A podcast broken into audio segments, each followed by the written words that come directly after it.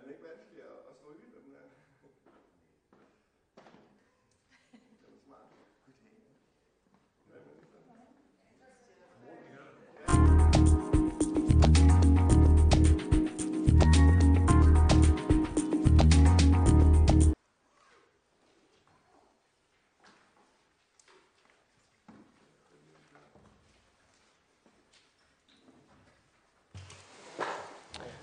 Velkommen til Energi-, Forsynings- og Klimaudvalget til åben samråd.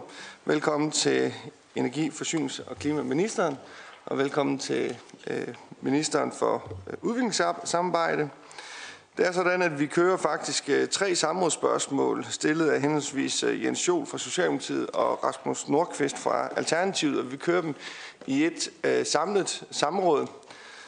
Og øh, der har vi sat en øh, bagkant på øh, cirka øh, eller op til halvanden times tid. Og indledningsvis så vil øh, øh, henholdsvis Jens Jol motivere øh, samrådet, spørgsmålet fra øh, Jens Jols side af, og det samme vil Rasmus Nordqvist efterfølgende. Og herefter så vil først klima-, energi- og forsyningsministeren øh, øh, svare på samrådsspørgsmålet, efterfulgt af ministeren for udviklingssamarbejde. Så indledningsvis vil jeg blot øh, øh, lige øh, minde om, at det er jo et åbent samråd, hvorfor vi skal bruge korrekt øh, tiltaleform. Øh, og give ordet til øh, første samrådsindkalder, øh, Jens Jol fra Socialdemokratiet. Værsgo. Ja, tak for det, og tak til ministerne for at, at dukke op i dag. Vi skal jo snart til klimatopmøde i Polen. Det vil blive en tradition. Det er der, man tager til i december. Og det kan jo sådan set være godt nok, men det er jo, øh, udover det er koldt udenfor, så er det jo lidt vigtigt, hvad der sker inde i lokalerne. Og apropos koldt udenfor, så øh, er der næppe nogen tvivl om længere, at, øh, at de temperaturstigninger, vi ser, er alarmerende, og vi har brug for at skrue yderligere op for tempoet. Vi har fået en rapport fra FN's klimapanel for meget nylig, som jo med al ønskelig tydelighed viser, punkt nummer et, at der er meget stor forskel på, om man når øh, halvanden grad, eller om man lander på to grader, eller om man lander på en højere temperaturstigning. Og den understreger også med meget stor alvor, at hvis vi skal have nogen realistisk chance for at nå øh, og begrænse temperaturstigningen, så skal vi handle meget, meget hurtigt, og så skal vi handle med alle, alle sektorer. Og på baggrund af det øh, vil jeg øh, om lidt læse op, hvad, hvad mit samrådsspørgsmål går ud på, men det, det jo i virkeligheden handler om, det er, hvad er det, vi skal have ud af det klimatopmøde, vi har i Polen. Og der mener jeg jo, at det, der ville være det rigtige, det var jo, at landene forpligter sig på, at de skal revidere deres ambitioner, at de skal sige forud for mødet i 20, der skal de melde ind noget, der svarer til, at vi faktisk realiserer målet om halvanden grads temperaturstigning. Og der mener jeg, at Danmark spiller en helt afgørende rolle, hvis vi for det første skal have landene til at committe sig på at, at revidere deres øh, bidrag og til at lave langsigtede planer. Det er selvfølgelig også klart, at på sådan en klimatopmøde, der er dynamikken jo meget afhængig af, om der er nogen, der går forrest, om der er nogen lande, der tager øh, faklen og løber med den, om der er nogen, der er villige til at sige, vi vil egentlig gerne mere end mange, øh, eller end vi lige nu kan få flertallet med på, og derfor så vil vi selvfølgelig også gerne høre lidt ind til, hvad forestiller Danmark sig at kunne bidrage med i forhold til at skabe alliancer, som kan være med til at hæve ambitionerne. Så mit spørgsmål lyder, om ministeren vil redegøre for Danmarks mærkesager og forhandlingslinjer under FN's klimatopmøde COP24 med særlig fokus på, hvordan ambitionerne i den internationale klimaindsats øges, så den globale temperaturstigning kan begrænses til 1,5 grader, og hvilken rolle EU kan spille i den henseende. Tak. Tak til Jens Juhl, og værsgo til Rasmus Nordqvist. Jo, tak. Det er jo noget af et tilløbsstykke, det her samråd, om ikke andet så blandt embedsmænd. Og det må betyde, at de er lige så nysgerrige på de her meget vigtige spørgsmål op til COP-forhandlingerne, som jeg i hvert fald er. Øhm, jeg har jo stillet en række skriftlige spørgsmål omkring hele det her område omkring klimafinansiering, og det er også det, som samrådet her fra min side drejer sig om. Øh, det er jo en helt afgørende del af klimaforhandlingerne af Paris-aftalen, at vi jo også løfter i flok i verden, og dermed også skal være med til at finansiere sammen, specielt de lande, som har mere, skal hjælpe de lande, som har mindre til at kunne nå de mål, vi har. Øhm, og det øh, kan man jo gå ned i meget teknisk, som nogle af spørgsmålene har været. Man kan gå ned i det meget politisk, som andre har været. Og det, som, som jeg egentlig synes, der er det interessante nu, og grunden til, at det her samråd ligesom kommer efter alle de her skriftlige spørgsmål, det er jo ligesom også at få de politiske øh, vinkler på. Øh, derfor har jeg øh, stillet to øh, samrådsspørgsmål. Det ene både til, til energiforsynings- og klimaministeren og ministeren for udviklingssamarbejde, øh, og det andet specifikt til ministeren for udviklingssamarbejde. Og hvis jeg starter med det første, så er det sådan en meget overskriftsform, så jeg glæder mig til at se, hvad I fylder på og svar, fordi det handler om, hvad ministerne, øh, vil ministerne redegøre for Danmarks mærkesager og forhandlingslinjer øh, under UNFCCC COP24-forhandlingerne om finansiering. Øhm, og det andet, som er meget specifikt til, til udviklings, øh, ministeren for udviklingssamarbejde, øh, går på, at ministeren vil redegøre for, om Danmarks praksis med at tage klimabistand fra den fattigdomsorienterede bistand lever op til de løfter, Danmark har afgivet i forbindelse med Rio-topmødet i 92 og de internationale klimaforhandlinger herunder COP15. Øh, og grunden til, at det er, er, er, er to møder, som jeg har cirklet meget omkring i mine skriftlige spørgsmål til ministeren også, det er jo fordi, man begynder at snakke om øh, nye og additionelle midler, øh, og det er jo så noget af det, jeg også glæder mig til at høre ministerens svar på, og man mener, man lever op til i dag med den måde, som man finansierer klimabistanden på. Tak. Tak til Rasmus Nordqvist fra Alternativet, og værsgo til øh, klima, øh, energi og forsyningsministeren. Værsgo. Tak for det, formand, og tak for, for spørgsmålene. For spørgsmål H og F, som jeg på bedste vis vil forsøge at besvare i det følgende. Jeg vil indlede med at svare på spørgsmål H og F, og derefter vil udviklingsministeren tage over. Jeg vil starte med besvarelsen af spørgsmål H. Her vil jeg først og fremmest slå fast, at regeringen ser COP24 som en meget vigtig COP.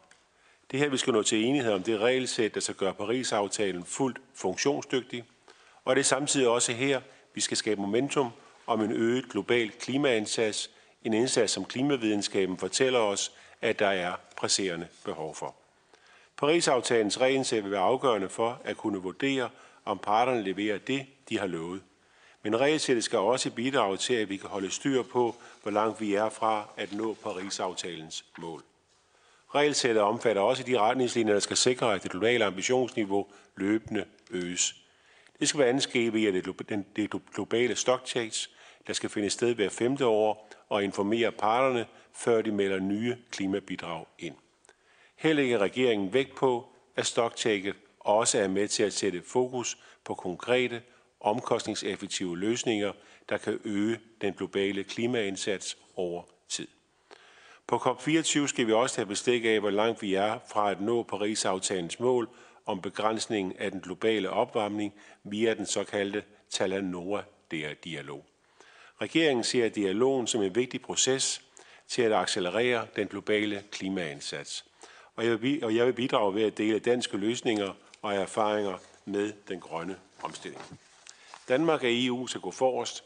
Derfor arbejder vi for, at EU på COP24 sender et klart signal om, at man er klar til at styrke sit bidrag til Paris-aftalen frem mod 2020.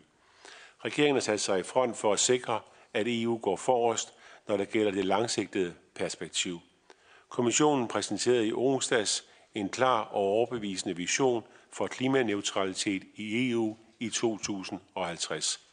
Det er en stor sejr for Danmark, for EU og for klimaet. Vi har presset på for et ambitiøst udspil, der sætter en klar retning mod klimaneutralitet. Regeringen vil i det videre arbejde presse på for en ambitiøs opfølgning på kommissionens udspil, da alle EU-lande endnu ikke er med. Og vi står over for en stor opgave med at finde konkrete løsninger. Regeringen har fremlagt en række prioriteter for, hvordan vi skal gøre EU klimaneutral. Og vi er nu i gang med at søge opbakning og skabe alliancer med ligesindede lande i for eksempel Greed Growth Group. Nu vil jeg vende mig mod besvarelsen af spørgsmål F om forhandlingerne om klimatilpasning. Forhandlingerne om, om, om klimafinansiering, undskyld. Forhandlingerne om klimafinansiering forventes også at fylde meget på denne kop. I de forhandlinger er det en klar prioritet for regeringen at sikre, at Paris-aftalens langsigtede mål om at vinde finansieringsstrømmen mod grønne løsninger bliver reflekteret i det globale stocktake. Den offentlige klimafinansiering er et afgørende bidrag til, at udviklingslandene kan implementere deres klimabidrag i Paris-aftalen. Men hvis vi skal nå Paris-aftalens mål og sikre den nødvendige grønne omstilling, så er vi nødt til at få de private investeringer med. For regeringen er det også afgørende, at der udvikles et robust regelsæt for rapportering, både af den klimafinansiering, som er leveret, og for den klimafinansiering, som landene forventer at levere. Det er vigtigt for at sikre bedre og mere forudsigelige opgørelser af klimafinansiering. Men det er også vigtigt for regeringen, at reglerne baserer sig på eksisterende metoder og praksis og tager hensyn til nationale budgetbegrænsninger. Danmark forhandler som bekendt via EU. EU's tilgang til forhandlinger er et udtryk for et kompromis mellem EU's lande. Det er vanskeligt at nå til enighed om en enkelt løsning, der passer til alle donorer og samtidig lever op til de ønsker, som ulandene har. Jeg vil dog understrege, at der vil være behov for fleksibilitet fra begge sider i de kommende forhandlinger for at finde et passende kompromis. Et kompromis, hvor der opnås et større overblik og en bedre forudsigelighed af fremtidig klimafinansiering, men som samtidig tager hensyn til de forskellige nationale budgetmetoder og politiske beslutningsgange. Endelig er det vigtigt for mig at understrege, at regeringen står ved de forpligtelser, som donorlandene har om, at vi samlet skal mobilisere 100 milliarder US dollars årligt fra 2020 til 2025 til ulandenes grønne omstillinger. Disse midler skal komme fra forskellige kilder. Regeringen står ved, at der skal fastlægges et nyt finansieringsmål for perioden efter 2025. Et mål, der skal fastlægges et godt stykke tid, inden vi når 2025. Regeringen mener dog, at det er for tidligt at starte de konkrete drøftelser af et nyt mål. Vi er nødt til at basere det nye mål på de erfaringer, vi gør os fra den eksisterende målsætning. Og vigtigst, vi har brug for at fokusere kræfterne på det regelsæt, som skal vedtages her på COP24. Tak for ordet. Tak til Energi-, Forsynings- og Klimaministeren, og værsgo til ministeren for udviklingssamarbejde. Ja, tak for det, og også uh, tak for spørgsmålene, og dermed mulighed for at uh, komme i udvalget her. Uh, men i forlængelse af Energi-, Forsynings- og Klimaministerens besvarelse, så vil jeg redegøre for Danmarks klimafinansiering og den danske indsats, som følger af de internationale klimaforhandlinger og Rio-topmødet. De udviklede landes løfte om at støtte udviklingslande med klimafinansiering går tilbage til klimakonventionen, som blev vedtaget i Rio i 1992. Men det var først i forbindelse med COP15 i København, at man opnåede enighed om en målsætning om at mobilisere 100 milliarder US dollars om året i klimafinansiering fra 2020. Midlerne skulle komme fra flere kilder, det vil sige både offentlige og private. Med Paris-aftalen bekræftes målsætningen om de 100 milliarder dollars årligt, samt at dette niveau skal, skal holdes til 2025. Det blev samtidig besluttet, at parterne inden 2025 skal fastsætte et nyt fælles mål for mobilisering af midler efter 2025. Danmark har overordnet arbejdet for at bidrage til målet gennem to instrumenter. For det første i form af offentlig klimarelevant udviklingsbistand, og for det andet gennem mobilisering af private midler. Lad mig starte med den offentlige udviklingsbistand. Udbetalingsniveauet har været forholdsvis stabilt på ca. 1,3 milliarder kroner siden 2013. Den offentlige klimarelevante udviklingsbistand består blandt andet af klimapuljen, klimarelevante aktiviteter integreret i vores programmer i partnerlande, samt støtte til særlige klimarelevante programmer i FN-systemet, udviklingsbankerne og andre internationale organisationer.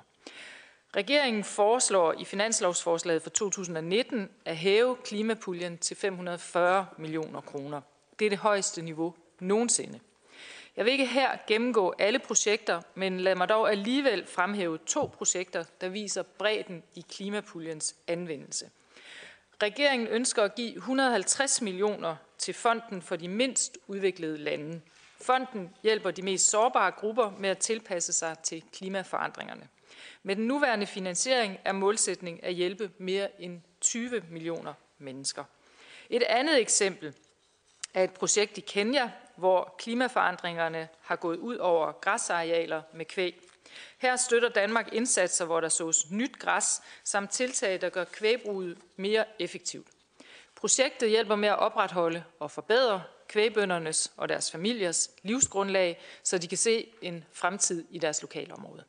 Samlet set har regeringen lagt op til gennem klimapuljen for 2019 at tilføre flere offentlige midler til bekæmpelse af klimaforandringerne, både i de mindst udviklede lande, men også i vækst- og transitionsøkonomierne, hvor reduktionerne i CO2-udledningen blandt andet sker gennem omstilling til mere bæredygtig energi. Og nu til anden del af klimafinansieringen, som er mobilisering af private midler. Gennem det globale initiativ Partnering for Green Growth and the Global Goals 2030, P4G, fremmer Danmark sammen med blandt andet Vietnam og Etiopien markedsdrevne offentligt private partnerskaber, der bidrager til at skabe bæredygtig udvikling i udviklingslandene. Og netop i forhold til at mobilisere private midler, er Danmark et foregangsland, som andre lande skæler til. Verdensmålsfonden, SDG-fonden og Klimainvesteringsfonden er eksempler på, at privat finansiering kan gå hånd i hånd med langsigtet udviklingssamarbejde. P4G har i 2018 blandt andet givet finansiel støtte på sammenlagt 25 millioner kroner til 19 offentligt private partnerskaber. Heriblandt et partnerskab i Sydamerika, der arbejder med at udvikle finansieringsmodeller for offentlig indkøb af CO2-neutrale elbusser. Busfabrikkerne Daimler og BYD samt lokale bystyrer og myndigheder samarbejder om et projekt, der skal sikre en samlet investering på 1 milliard US dollars i elbusser i Latinamerika inden 2021.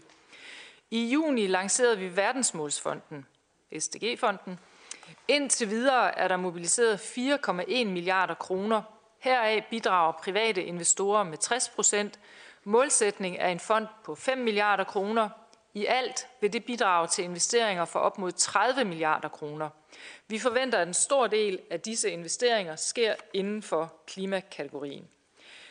Det er således regeringens opfattelse, at Danmark yder et solidt bidrag til målsætningen om at nå 100 milliarder US dollars årligt fra 2020.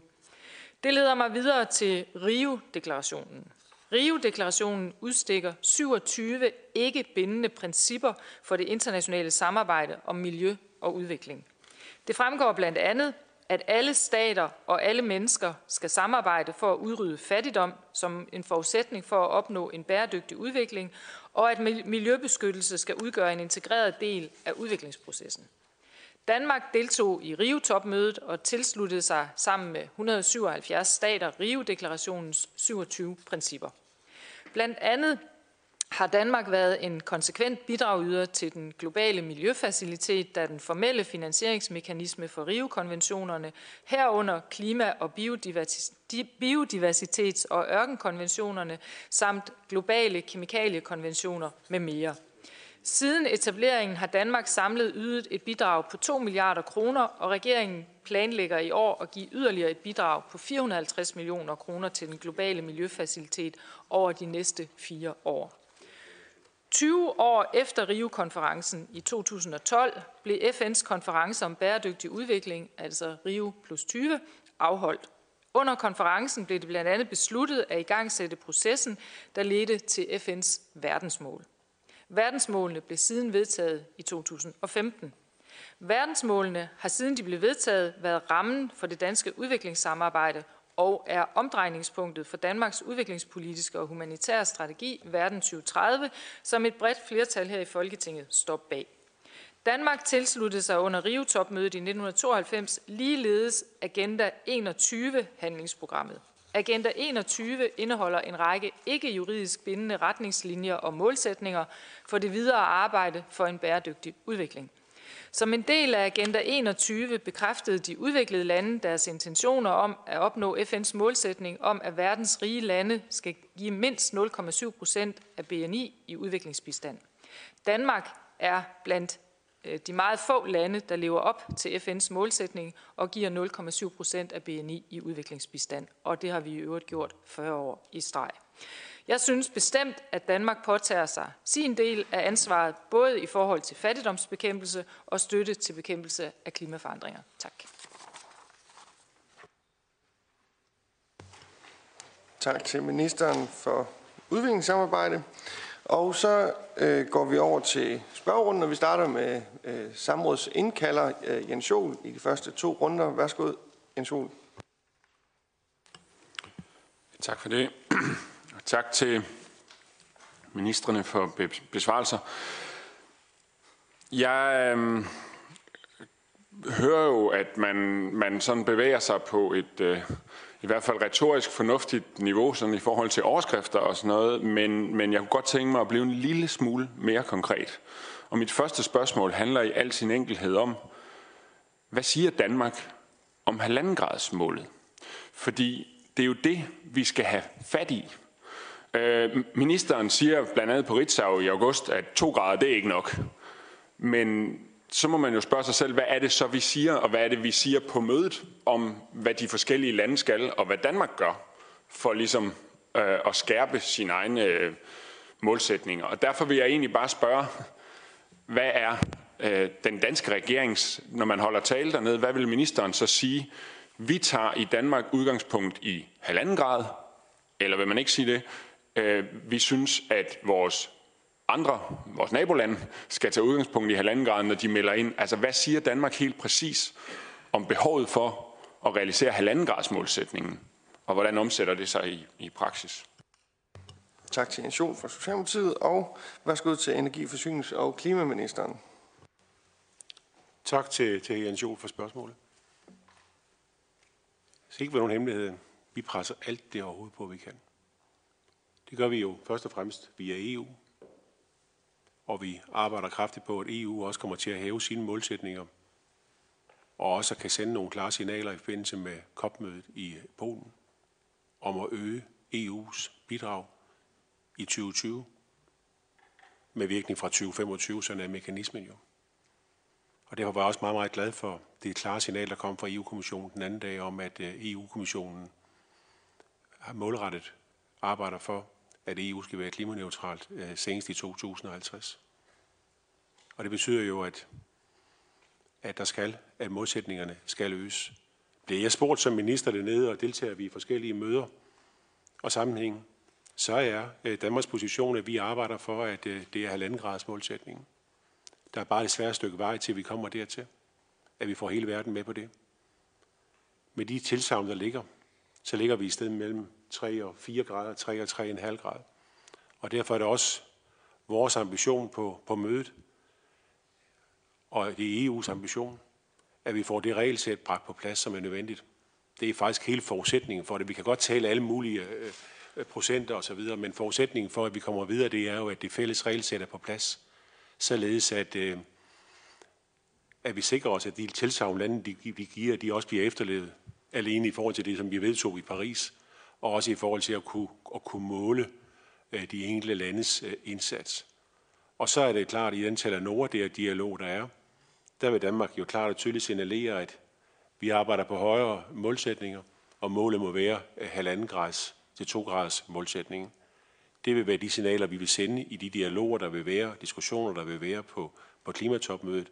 Og der er den såkaldte Talanora-dialog jo det rigtige forum at gøre det i. Tak til Energi-, Forsynings- og Klimaministeren, og værsgo til Jens Jol for anden opfølgningsspørgsmål.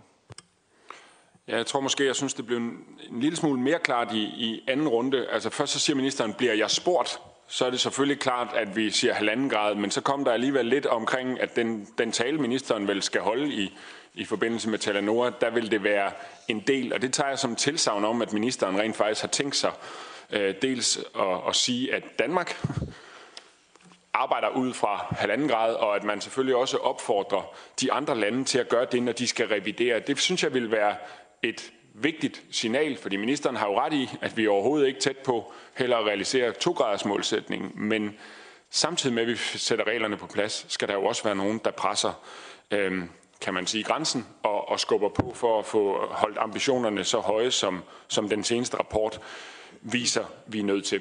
Og apropos den seneste rapport, Øh, Øh, nu siger ministeren jo, at øh, ja, ministeren har sagt meget om, at den rapport var meget alarmerende, og at vi skulle gøre, øh, også som ministeren sagde, alt, hvad der overhovedet står i vores magt. Øh, og det der, øh, altså at vi skal være klimaneutrale i 2050, det, det aftalte vi jo også med energiaftalen før øh, sommerferien, og de 39 procent, som er vores øh, mål øh, uden for kvotesektoren, var jo også fastlagt allerede før sommerferien. Så jeg kunne godt tænke mig, om ministeren kunne give et eksempel på noget, hvor Danmark har hævet sin ambition, siden vi, vi fik den rapport. Tak til Jens Jo. Værsgo til ministeren. Tak for, tak for spørgsmålene. Jamen altså, jeg vil i min tale i Talanora-dialogen sige, at målsætningen er halvanden grad. Det er, og derfor er jeg enig med hr. Jens Jol i, at det handler om at lægge et så massivt pres, som vi overhovedet kan. Det gør vi også internt i EU, hvor vi jo har indgået ikke mindst en tæt dialog med Frankrig, men også med en lang række andre lande om at presse hårdt på for et højt ambitionsniveau, både i EU, men, men også i andre fora, fora, hvor vi optræder i. Så det kan jeg garantere for, at det skal vi nok gøre. Så er der på spørgsmål omkring rapporten. Den rapport var på mange måder, ikke bare den, men, men flere af de rapporter, der har været alarmerende. Og det er det jo fordi, at øh, når vi kigger på øh, Paris-aftalens mål, øh, så ligger de jo, så kommer vi, som jeg sagde før, så ligger vi omkring 3,5 grader. Der skal virkelig noget til for at, at få det til at flytte sig. Det, var det, det, der var det glædelige ved IPCC's seneste rapport, det er, at rapporten også siger, at der stadigvæk er mulighed for, at vi kan nå det. Altså nå at handle. Det synes jeg er rigtig, rigtig øh, positivt, og det glæder mig rigtig, rigtig meget. Det gør også, at det gør det, at, han er sig, at der er håb forud. Fordi at hvis man bare på forhånd sagde, at der er ingen, vi kan ikke gøre noget, vi kan ikke nå at gøre noget alligevel, så vil det måske være, være vanskeligere at skabe øh, den politiske forståelse, der skal til for, at der også skal handles. Så spørger her Jens Jol også til, jamen, hvad har hvad har regeringen gjort? Jamen, vi har jo for ikke så længe siden øh, langt fremlagt en øh, omfattende øh, klimastrategi, som jo leverer ind på i forhold til vores... Øh, jeg kan godt sidde og grine, øh, det, øh, det synes jeg ikke er særlig sympatisk, men vi har fremlagt en, en klimastrategi frem mod øh, 2030, som leverer på, på de mål, der er sat frem mod 2030 i forhold til at kunne levere på, på 39 procent CO2-reduktion i det ikke kvoteomfattede område. Vi har sammen med Socialdemokratiet for ikke så længe siden, og, og alle Folketingets øvrige partier, indgået en meget, meget bred, ja faktisk kan man ikke bare kalde det bred, fordi det plejer vi jo at sige. Øh, nu øh, har vi også fået Alternativet med i energiaftalen, så det er jo sådan set alle, alle Folketingets partier, der står bag øh, den energiaftale, der er. Det er for mig at se en meget, meget stærk energiaftale, som jo leverer på en lang række af de mål, der er. Også i forhold til, at vi når 55 procent vedvarende energi i 2030, 100 procent på, på el, næsten det hele på fjernvarme og så videre, og også, også den bidrager til, til en, en CO2-reduktion frem mod 2030. Så jeg synes, at Danmark står øh, rigtig, rigtig stærkt. Og i forhold til klimaudspil, så har vi jo gjort det, her nær sagt, i god tid. Øh, der er to år inden perioden går i gang, hvor vi skal starte de her CO2-reduktioner, og vi leverer øh, lang tid før på, på hovedparten af den målsætning, der er frem mod 2030. Det er jeg faktisk rigtig, rigtig godt tilfreds med. Tak for, til ministeren for Energi, Forsynings og Klima. Så går vi videre til næste samråds indkalder. Det er Rasmus Nordqvist, som øh, for en ordens skyld måske kan gøre sig umage for at præcisere, hvilke af ministeren øh, ordføreren øh, stiller sine spørgsmål til. Men øh, værsgo til Rasmus Nordqvist. Jo, tak. Øhm, først til, til, til klimaministeren, så var det jo nogle gode overskrifter, der kom ind i besvarelsen af samrådsspørgsmålet, at vi er blevet enige om 100 milliarder dollars om året, at vi skal genoverveje det i 2025. Det er sådan set bare aftalerne, der ligger. Og det, jeg spørger ind til i spørgsmålet, er jo meget specifikt, og ministeren vil redegøre for Danmarks mærkesager og forhandlingslinjer. Og hvis det bare er, hvad vi allerede har aftalt, så er der jo ikke rigtig så meget nyt. Så derfor har jeg et lidt mere konkrete spørgsmål, som ministeren måske kan hjælpe mig med. Og det er for det første, om Danmark øh, arbejder for kun klimafinansiering, som indebærer, at netop pengestrøm fra nord til syd tæller med, og altså ikke lån på markedsvilkår, kommersielle investeringer eller handel, eksportkreditter osv. Mener ministeren, at forhandlingerne om klimafinansiering kan foregå i en konstruktiv ånd, når vi bakker på vores løfte omkring de nye og additionelle klimamidler. Og til sidst, om Danmark også i de her forhandlinger øh, vil støtte af klimabistand til at håndtere loss and damages, øh, skal opgøres særskilt. Så det var sådan nogle meget konkrete spørgsmål, som jeg synes kunne være rart at få svar på. Og i, og i samme ånd, så må jeg, må jeg sige, det var jo det er nogle rigtig spændende projekter, ministeren fortæller om, men jeg synes faktisk ikke, at svaret kom øh, udviklingsministeren på, om Danmarks praksis med at tage klimabistand fra den fattigdomsorienterede bistand lever op til de løfter, Danmark har afgivet i forbindelse med Rio-topmødet i 92 og de internationale klimaforhandlinger herunder COP15. Og når det, jeg synes ikke, der kom svar på det, så er det jo særligt, fordi vi har jo på nuværende tidspunkt en statsminister, som også var statsminister i 2015, som jo meget tydeligt i sin tale ved COP15 jo øh, og op til COP15 snakker om, om øh, new and additional financial resources. Øh, og derfor synes jeg, det er spændende at høre, om, om vi mener det. Så sådan meget konkret øh, på det her spørgsmål, om man vil redegøre for, om Danmarks praksis med at tage klimabistand fra fattigdomsorienteret bistand lever op til de løfter. Tak. Tak til Rasmus Nordqvist fra Alternativet, og vi giver først ordet til energi-, forsynings- og klimaministeren. Værsgo. Det er heldigt for mig, at udviklingsministeren er med i det her samråd. Og hovedparten af de spørgsmål, som hr. Rasmus Nordqvist øh, stillede, var, var rettet den, den vej over. Men det er således, at regeringen arbejder for, at Paris-aftalens langsigtede mål om, at de globale finansieringsstrømme skal vendes mod øh, grønne løsninger, at det får en central placering i det globale stockchange. Og så er det også sådan, at Danmark leverer jo en betydelig offentlig øh, klimafinansiering til ulandenes omstilling. Det gør vi via klimapuljen, som i 2019 øges til 540 millioner kroner Øh, hvilket er det højeste niveau øh, nogensinde. Og derfor leverer vi øh, klimafinansiering gennem den, derudover leverer vi jo også klimafinansiering gennem den, den øvrige bistand. Tak for det, og værsgo til ministeren for udviklingssamarbejde. Ja, det gør vi lige præcis, og derfor mener jeg og regeringen, at vi bestemt lever op til øh, vores forpligtelser, og det var sådan set også det, jeg forsøgte at redegøre for øh, i besvarelsen. Øh, samlet set, øh, når vi opgør vores klimabistand, øh, så bidrager vi med 1,3 milliarder øh, kroner. Øh, og det har det ligget på sådan, øh, siden 2013, så det er sådan et... Øh, øh, det er det niveau, vi øh, bidrager med. Men, men så bliver der spurgt til, øh, om øh, hele øh, diskussionen om nye og additionelle, øh, lever vi så op til øh, målsætningen.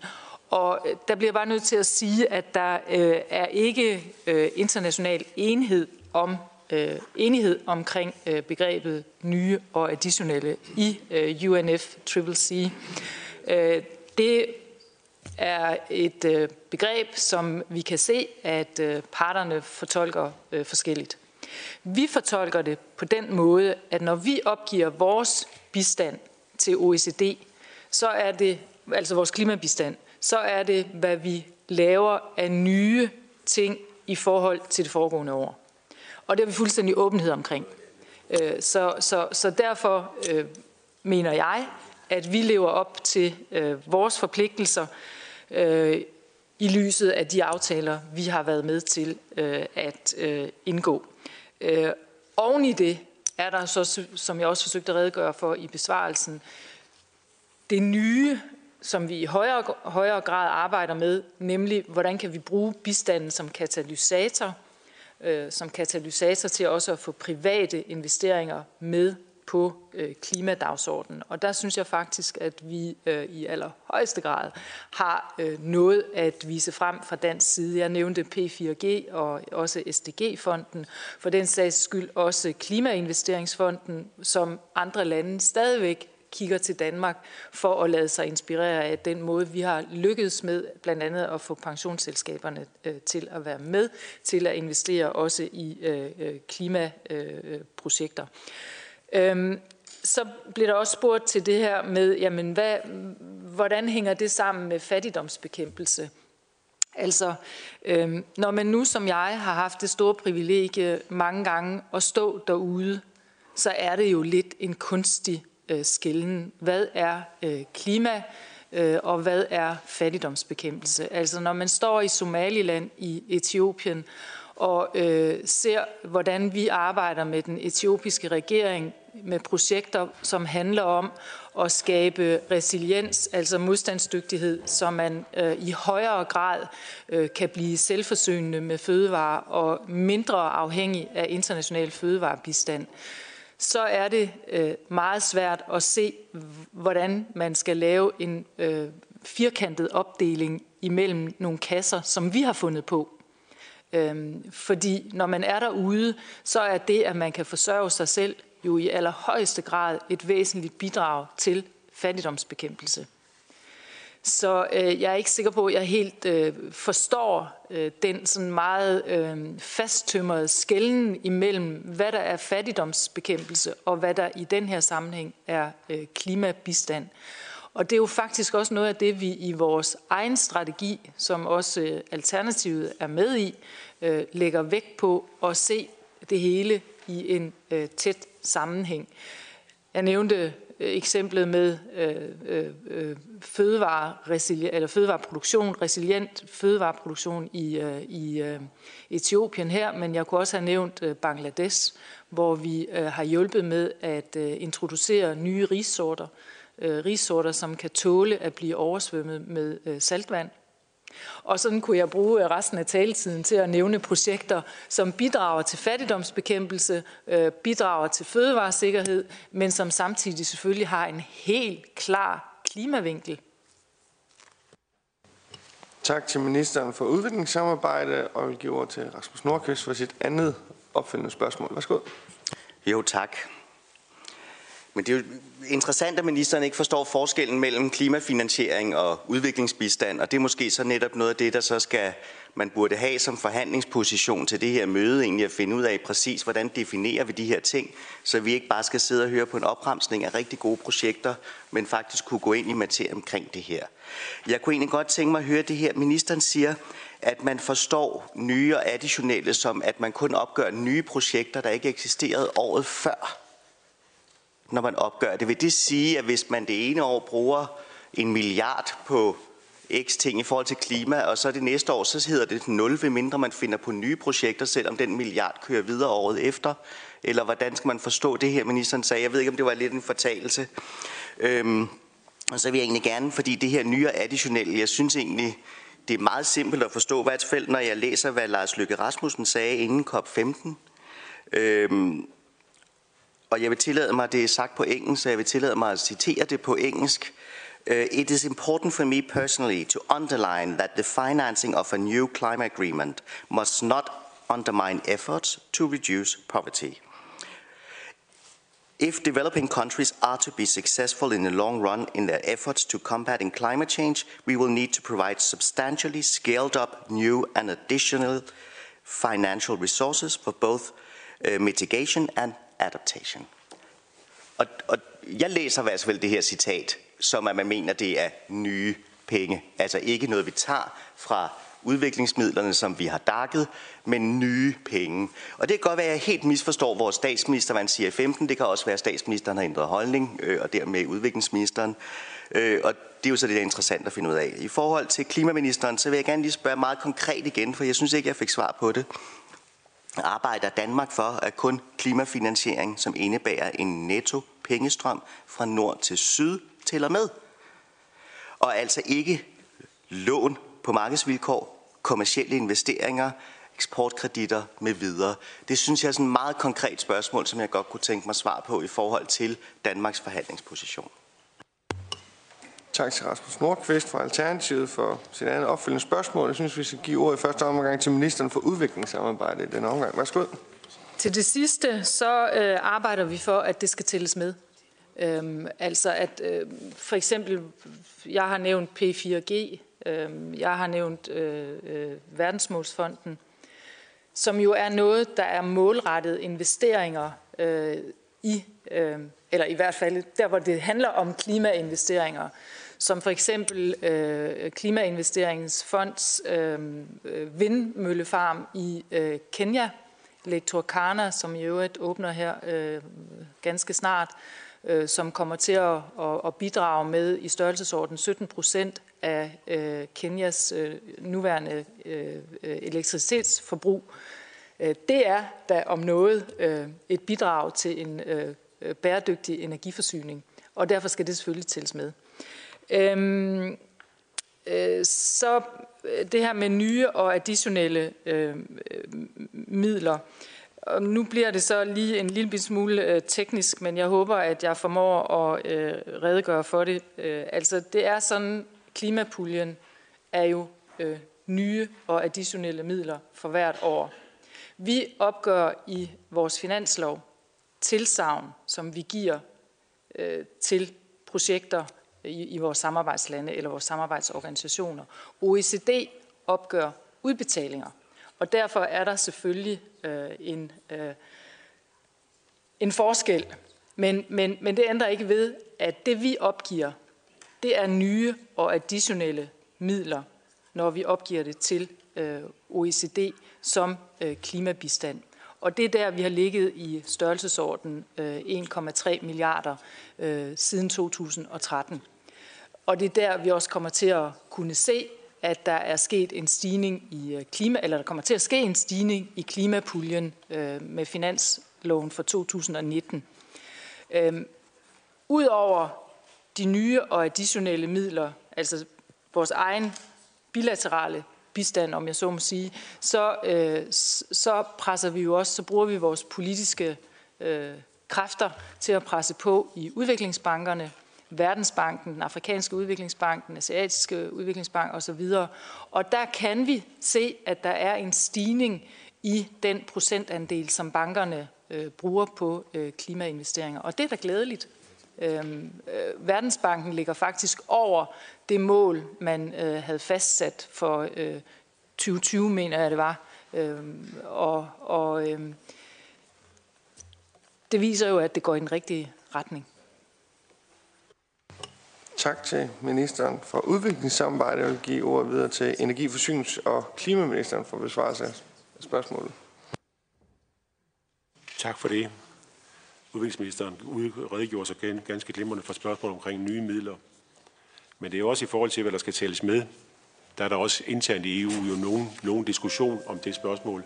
Øh, der er der ikke øh, helt enighed mellem landene.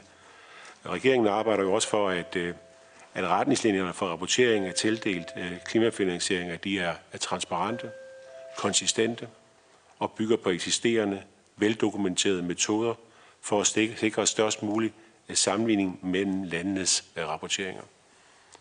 Jeg vil dog understrege, at kraven til rapportering af fremtidig klimafinansiering skal baseres på tilgængelig information og være i overensstemmelse med nationale budgetregler.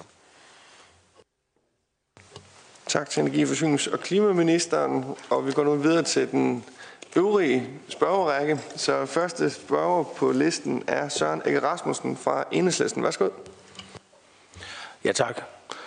Øhm, altså når der kommer den her IPCC-rapport, som så øh, alarmerende siger, at, at, at vi skal gå efter halvandengradsmålet, og at, at det er muligt, så bør det jo medføre øh, en helt anden politisk beslutning i, i Danmark og, og globalt. Og jeg, jeg synes, at, at den rapport bør virkelig give anledning til, at der kan blive et anderledes klimatopmøde. Øh, jeg tror, jeg har to spørgsmål. Det ene til ministeren for udviklingssamarbejde. Altså, hvis man kigger den IPCC-rapport, så står vi over for, at der kunne komme 700 millioner ekstra klimaflygtninge, hvis ikke at vi lykkes med at, at ændre udviklingen. Og jeg synes jo, det er rigtig godt, at, at ministeren kan liste op nogle gode projekter, som, som Danmark har været med til at, at finansiere i, i Afrika. Der er virkelig brug for på det kontingent at sikre, at der er en fødevareforsyning og der er en vedvarende energiudbygning. Så det er jo et rigtig godt udgangspunkt. Men vi er jo nødt til at forholde os til den fremtidige klimafinansiering og hvad det er for et niveau, at vi skal op på. Og når nu der ligger i kortene, at vi skal op på, at, at globalt, at man på verdensplan skal frem til, at at det er 100 milliarder US dollar fra 2020. Og man så kigger på, hvad er det Danmark skal bidrage med, når vi kommer frem til 2020, så kunne jeg egentlig godt tænke mig at høre ministeren, om ikke det er korrekt, at vi skal op på øh, et niveau på cirka 5 milliarder i klimafinansiering i 2020. Og har ministeren en, en, en plan for, øh, hvordan vi øger øh, den indsats fra dansk side? Og så er det selvfølgelig interessant at se, hvad er det, der tælles med, og at der er nogle ting, der ikke skal tælles med. Jeg synes, det er en helt fin afklaring, som, øh, som Rasmus Nordqvist øh, forfølger her, og øh, så det ikke snydes på vægten. Den anden ting, det er til, til klima- og energiministeren. Altså, når nu man... Ministeren har jo sagt, at den IPC, IPCC-rapport skulle man tage alvorligt. Og så kom man så med et klimaudspil et par dage efter. Og jeg synes virkelig, der er brug for, at det klimaudspil bliver et helt nyt klimaudspil, når man skal tage den rapport alvorligt. Da jeg lyttede til ministerens øh, tidligere svar til Jens Jol, så synes jeg, at, at det var lidt uklart. Altså, Danmarks position er halvanden målet. Ja, kan vi så ikke sætte et punktum der? Punktum. Fordi så var det jo så øh, videre i ministerens tale, kom det så frem, at, at det var halvanden til to målet, at vi ligesom skulle forfølge. Kan vi ikke få præciseret på det her samråd, at det er halvanden gradsmålet, at Danmark vil være med til at i talesætte på det her klimatopmøde? Der er jo nogle gange, der foregår nye ting på de her klimatopmøder. Jeg synes, at i Marrakesh fik de meget små østater sat en dagsorden om, at hvis ikke der blev lavet noget alvorligt, så forsvandt de ø-samfund. Sidste år havde vi Talanoa-processerne øh, i Bonn, hvor at det var måske en mere åben øh, dialog, at der kunne, øh, der kunne skabes. Og nu har vi så et, et klimatopmøde, hvor at, at der også kunne ske en, en dagsorden, hvor at, at regeringen skal være klar til at, at gå forrest. Og det synes jeg virkelig vil klæde de danske minister, hvis man kunne gå forrest i de processer. Sidste år var det lidt en gratis omgang at skrive under på en kulaftale om udfasning af kul i Danmark i 2030, når, når der var aktører i Danmark, der ville gøre det tidligere. Øh, så jeg ser meget frem til, at, at, at øh, der er danske minister, der tager teten i de processer dernede. Men jeg synes, det kunne være rart at få at vide, om ikke at det er halvanden grads mål, punktum, som er Danmarks position.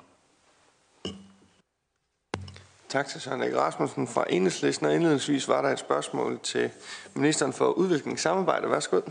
Ja, tak. Øh, lad mig starte med at understrege over for Søren Egert Rasmussen og Enhedslisten, at Danmark snyder ikke på vægten. Det øh, vil jeg gerne øh, slå fast med syvtommersøm. Vi har fuldstændig transparens og åbenhed omkring, hvordan vi bruger vores midler, og jævnfører min besvarelse på selve samrådsspørgsmålet, så mener jeg i allerhøjeste grad, at vi lever op til vores internationale ansvar, og også tager vores del af øh, øh byrden, om jeg så må sige, jævnfører det, jeg har forsøgt at redegøre for, både med klimapuljen og andre initiativer, som, som vi tager, og i lyset af, at vi øh, også lever op til 0,7 øh, procent i øh, vores øh, udviklingsbistand. Så, og, og, og det sagt, så er det øh, mindst lige så vigtigt i den her sammenhæng at slå fast, at det er selvfølgelig ikke en opgave, Danmark kan løfte alene. Øh, det er et kollektivt ansvar, øh, det er et internationalt ansvar, og jeg mener, vi lever op til vores ansvar. Øhm, øh, Udover det, jeg allerede har nævnt, øh, hvor vi, hvor vi har øh, øh, leveret, så vil jeg bare lige nævne, øh, at vi øh, også var et af de lande, der pressede allermest på for at sikre øh, Verdensbankens kapitaludvidelse, som faldt på plads øh, her i, øh, i efteråret. Og det er den største kapitaludvidelse øh, nogensinde. Og det kan jo igen bidrage til, at også Verdensbanken kan øge sine øh, klimainvesteringer og sine klimainitiativer. Hvis man så ser på tallene, så har OECD øh, lavet en øh, opgørelse, der viser, at i 2013, der bidrog verdens rige lande, øh, altså blandt andet os, med offentlig klimabistand i størrelsesorden 37,9 milliarder US dollars. Det er steget til 2017 til 54,7 milliarder US dollars. Og det er den offentlige øh, klimainvestering.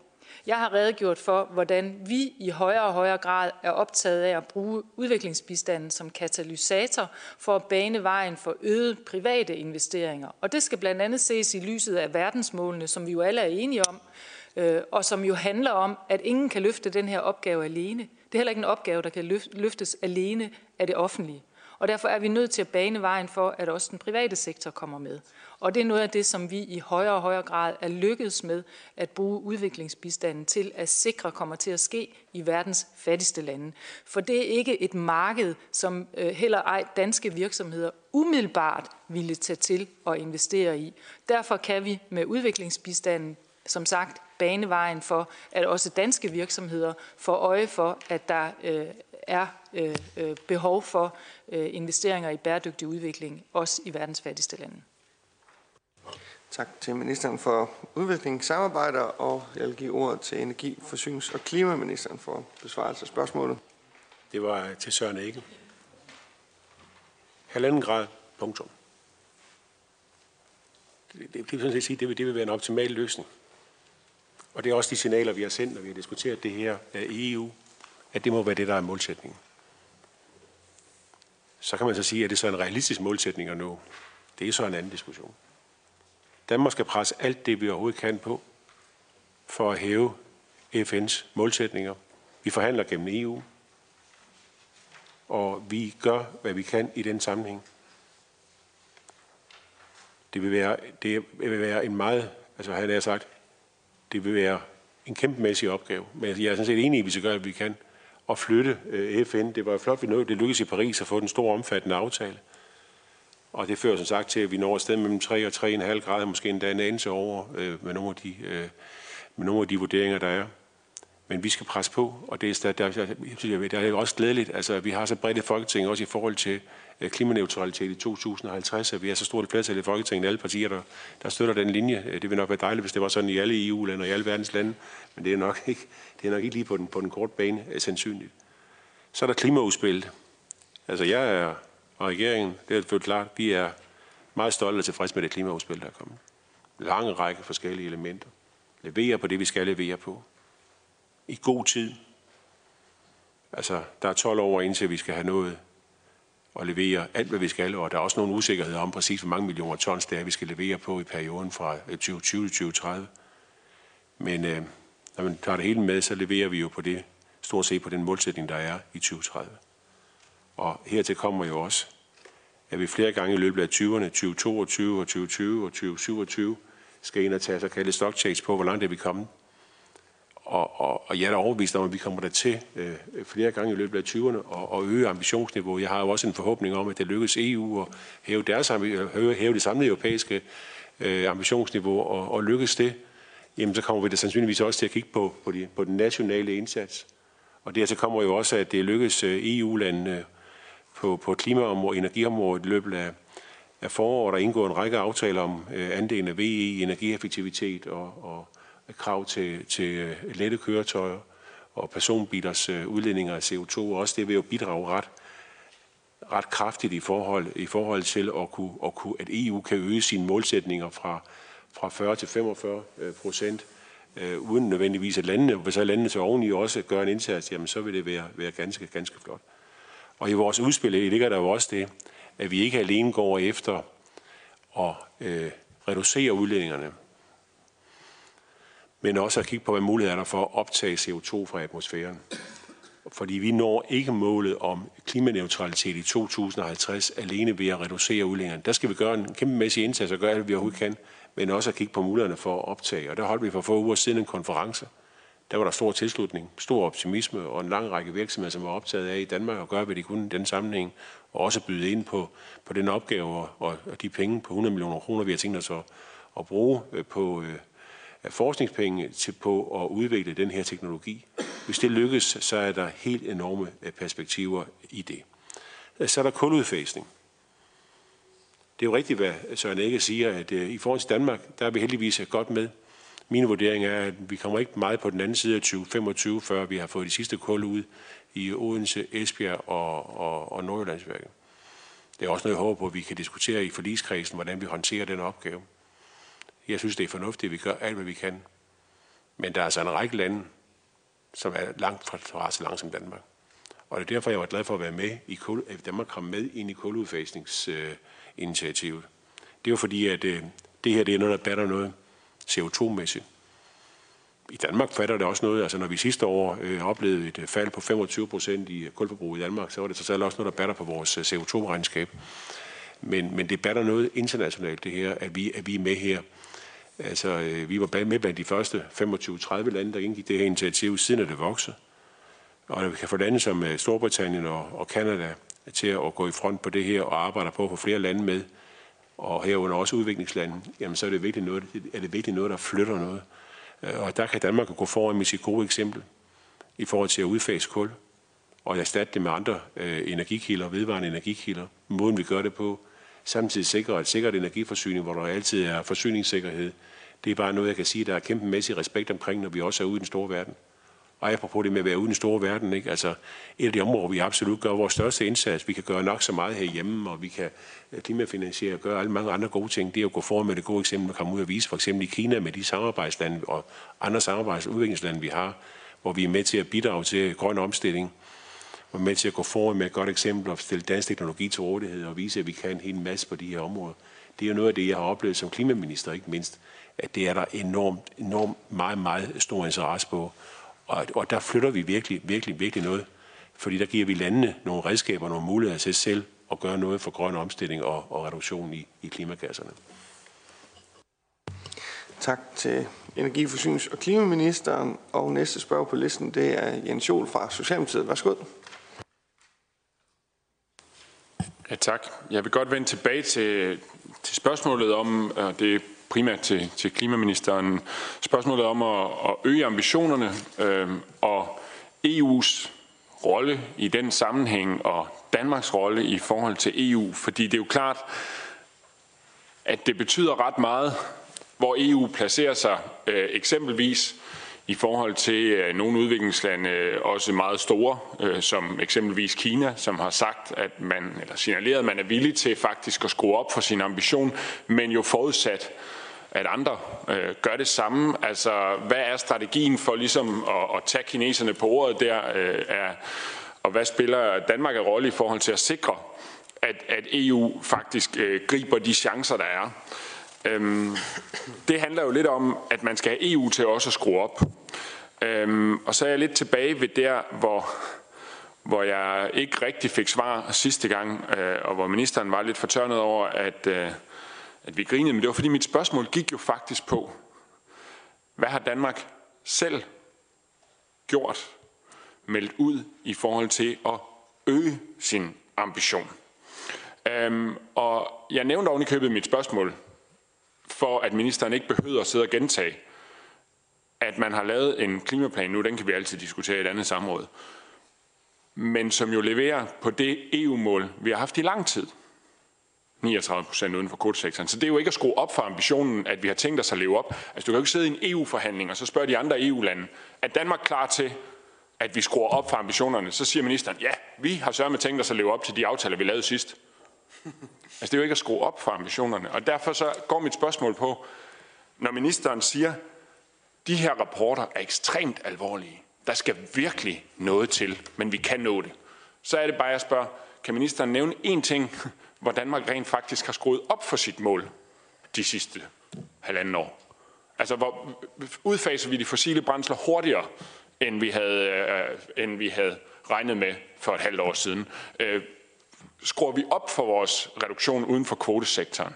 Altså sandheden er jo, at den klimaplan, regeringen har lagt op til, den leverer ikke engang på EU-målet, men skidt med det. Det er som sagt ikke det, der kommer til at flytte det derned. Så hvad gør Danmark for at vise, at vi i praksis faktisk skruer op? Det kan ikke være sådan, at man sidder og forhandler, og så siger, vi vil gerne være med til øh, at gøre det så ambitiøst som muligt, bare det ikke betyder, at vi skal ændre noget hjemme ved os selv.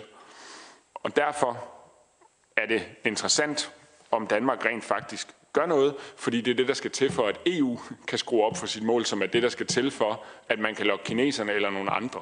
Der er jo nogen, der skal bryde det dødvand, og det kunne jeg godt tænke mig at høre, hvad er Danmarks strategi for, og hvad er Danmarks bidrag til det? Tak til Jens Jol fra Socialdemokratiet, og det var et spørgsmål til energi-, forsynings- og klimaministeren. Værsgo for besvarelse. Tak for det. I forhold til Kina, og hvad EU gør der, og hvad landene gør, så presser vi på. Går foran med det gode eksempel. Jeg har selv haft den store fornøjelse af det her privilegium, man har som minister, og har mødtes med den kinesiske energiminister indtil flere gange. Og hver gang har vi jo rejst de her spørgsmål og stillet os behjælpsomme i forhold til, hvad der kunne gøres og indsatser og så videre, og presset på for, at kineserne også, nu er sagen jo den, at kineserne jo rent faktisk har, får en stigende CO2-udlænding frem mod 2030 i forhold til klimaaftalen fra Paris. Og, og der forstår jeg også på min, min kinesiske kollega, at, øh, at det er Kina opmærksom på, og Kina, kineserne vil gøre, hvad de kan for at få den kurve, han er sagt, til at gå den modsatte vej, øh, også frem mod 2030, og i hvert fald have en plan for, hvordan det kan lade sig gøre derefter. Det er også klart, at EU løser jo ikke det her alene. EU udgør 10 procent af verdens samlede CO2-udledninger. Men EU's styrke er jo, at det er et område, der kigges til, og vi har nogle musler i forhold til også at kunne øh, ligge, fordi vi er et, et velhavent, samlet set med, set med resten af verdens øjne i hvert fald, et velhavende og rigt område, som har øh, gode forudsætninger for at, at ligge i front, og det skal vi selvfølgelig også gøre. Og Danmark har øh, både internt i EU, og det har den danske statsminister også, i blandt andet mødet med den franske præsident, øh, klart signaleret, at vi er parat til at øge EU's øh, målsætninger ret markant endda Øh, frem mod 2030. Og det, det er også det signal, som, som jeg vil sende, når jeg senere på måneden her skal til både øh, klimaminister og, og energiminister øh, møde, og vi kommer til på nu lidt svært, hvor, det, hvor, de, hvor vi har de forskellige emner med det her, men, men i begge, begge de to steder, i hvert fald der, hvor det, det er de to steder, hvor det vil være relevant at sige det. Der vil det også blive sagt, at Danmark presser på, og Danmark opfordrer EU til at øge sit ambitionsniveau. Og når så her Jens Jo spørger ind til, hvor har Danmark så gjort noget i forhold til det her? Jamen, først og fremmest er vi selvfølgelig ved på de mål, vi er forpligtet til. Og viser det sig, at EU hæver sine mål, og at der bliver en større forpligtelse til landene, så vil Danmark selvfølgelig klart, klart også levere ind på det. Der er Danmark jo virkelig duks i klassen. Når jeg ser lidt på, hvordan det går med at implementere 2020-målet, fordi det har vi også haft en diskussion for ikke så længe siden i et af organerne, det har nok været blandt energiministerne. Jeg må bare sige, at der er der en lang række af lande, selv lande vi normalt sammenligner os med, som har virkelig svært ved at levere, både med hensyn til andelen af vedvarende energi og i forhold til udledningerne af CO2. På begge områder, der kan jeg bare sige, at når man ser på øh, 20 procent, øh, der er jo 3 gange 20 mål energieffektivitet, energi, øh, andelen af vedvarende energi og reduktioner i CO2. Der ligger Danmark på, på stort set alle de her parametre en, en, en, en halv til en hel gang over det, vi har forpligtet os til. Sådan forventer jeg faktisk også, at det vil være frem mod 2030. Bliver det nødvendigt at, trække, at træffe yderligere initiativer? Det tror jeg, det gør. Et af de elementer, der vil kunne indgå her, vil jo for eksempel være udfasning af kul, hvis det kan lade sig gøre før. Der er forstået, at også Socialdemokratiet er indstillet på at kunne være med til at, at kigge på de muligheder, der er. Det er også noget af det, vi er med at kigge på helt aktuelt, øh, hvor der er overvejelser i tre byer med hensyn til det. Så har vi jo forbindelse med med klimaudspil taget hul på, på nogle ting omkring transport, Øh, som er vigtige. Vi har også afsat penge til, til landbrug og mulighederne for at forske i, øh, på fødevareområdet i forhold til at finde øh, nye måder at, at reducere udledningerne på. Min forventning er da, at det, der kommer ud af det arbejde, er, at at der også vil ske en markant reduktion i udledningerne af CO2 fra, fra, fra fødevareområdet og landbrugsområdet. Så det, jeg synes, at vi er, er rigtig, rigtig godt med. Vi er kommet med et klimaudspil to år før perioden, 12 år før, før perioden begynder med hensyn til CO2, hvad vi har forpligtet os til. 12 år før vi skal, skal levere. Jamen, altså, jeg, jeg må sige, jeg, jeg er godt tilfreds. Jeg synes, vi ligger rigtigt. Øh, og, og jeg synes også, med det, der ligger, at vi er også parat til at kunne bygge ud ovenpå. Øh, hvis og så fremt, og det håber jeg jo, at det lykkes at samle EU. Og jeg tror faktisk, det bliver en lidt større opgave, øh, her Jens Jol, end det bliver at blive enige om at hæve ambitionsniveauet i Danmark. Det at flytte øh, EU på det her spørgsmål, der er en lang række e af EU-landene, som nok i ord måske, men når det kommer til handling, har svært ved at, at levere ind øh, på den her dagsorden. Og der har vi fra den side en kæmpemæssig opgave. Og derfor er jeg også glad for, at der er så bredt et flertal øh, i Folketinget, at alle folketingspartier er med i den her, både i energiaftalen og også i de signaler, der er omkring den langsigtede strategi med hensyn til klimaneutralitet. Det gør ikke at regeringen, men at vi som land øh, står rigtig, rigtig stærkt i de drøbelser, der er i EU på det område. Tak til Energi-, Forsynings- og Klimaministeren for besvarelse af spørgsmål. Og næste spørger på listen, det er Rasmus Nordqvist fra Alternativet. Værsgo. Jo, tak. Jeg tror lige, jeg vil minde om, at det her samråd jo handler om de forhandlinger, der går i gang på COP24, og ikke nødvendigvis så meget om, hvad man har gjort og hvilke spændende projekter man har lavet. Men det handler meget om forhandlingsposition. Hvad er linjerne? Hvad er det, vi går efter? Og det er jo derfor, vi også holder det i dag, at vi har skulle presse det ind og finde et tidspunkt, det kunne lade sig gøre på. Det er fordi, det skulle ligesom være før COP24 starter. Og så sidder vi indtil videre nu med flotte fortællinger om fortiden. Og det synes jeg egentlig er synd og små absurd, at der ikke kan komme konkrete svar på den forhandling, som starter lige om lidt i Polen. Jeg vil gerne lige meget kort og præcis, fordi jeg kan høre, at der kommer meget lange svar, så jeg tænker, at hvis jeg spørger rigtig kort og præcis, så kommer der også korte præcise svar fra ministerne. Så til klimaministeren. Er det rigtigt forstået, at for Danmark er det vigtigste, der kommer ud i forhold til finansiering på COP24, at vi får vedtaget klare retningslinjer for rapportering af klimabistanden? Og indeholder de klare retningslinjer, man ønsker at få, for eksempel, at man ikke tæller lån, som er givet på markedsvilkår med som klimafinansiering. Det er et meget konkret spørgsmål. Der behøver vi ikke komme ud i fortællinger om, hvad man har gjort tidligere. Lignende vil jeg gerne spørge øh, ministeren for øh, udviklingssamarbejde. Øh, vil ministeren synes, hvis vi tog de 0,7 procent, som vi bruger i dag på, som vi dakker i dag og udviklingsmidler, hvis vi gjorde alt det over på klimabistand, vil det så stadigvæk være i overensstemmelse med nye og additionelle midler, som er sagt af Lars Løkke Rasmussen tilbage før COP15. Den måde, man øh, har omtalt det i øh, Rio-aftalen. Og så også, øh, jeg vil lige læse et citat mere op fra, fra øh, Connie Hedegaard i øh, 4. marts 2010. Der mener jeg, hun var gået af som minister og blevet kommissær, EU-kommissær øh, for området. Og, øh, men jo har været meget involveret i, i, i COP-forhandlingen i København også. Det er en klar forventning hos modtagerlandene, at det er nye og ekstra penge, vi taler om, så de ikke indirekte betaler selv. Og det er derfor, jeg spørger, hvis vi tog de 0,7 procent af vores BNI, som vi bruger på udviklingsbistand, flytter dem over til klimafinansiering, mener ministeren så, at vi lever op til nye og additionelle midler? Tak til Rasmus Nordqvist fra Alternativet, og i det her regi, der minder lige om, at Lars Løkke Rasmussen, det er statsministeren. Næste øh, minister, der får lov til at besvare spørgsmålet, det er øh, energi-, øh, forsynings- og klimaministeren. Værsgo for besvarelse. Tak til hr. Rasmus Nordqvist for spørgsmålene. Finansiering og retningslinjer. Altså, det er, jo helt, det er jo helt afgørende, at vi har de her forskellige retningslinjer. De skal bringes på plads. Det er hele forudsætningen for, at, at, at vi har et fælles regelsæt på området. Det, det, det er jo helt afgørende og helt fundamentalt. Og så er det helt afgørende, at vi får, får vendt investeringsstrømmene fra, at det er investeringer i sort energi til, at det er investeringer i, uh, i grøn energi. Og så er der spørgsmål omkring lånene. Der forstår jeg, at de skal, de skal tælle med.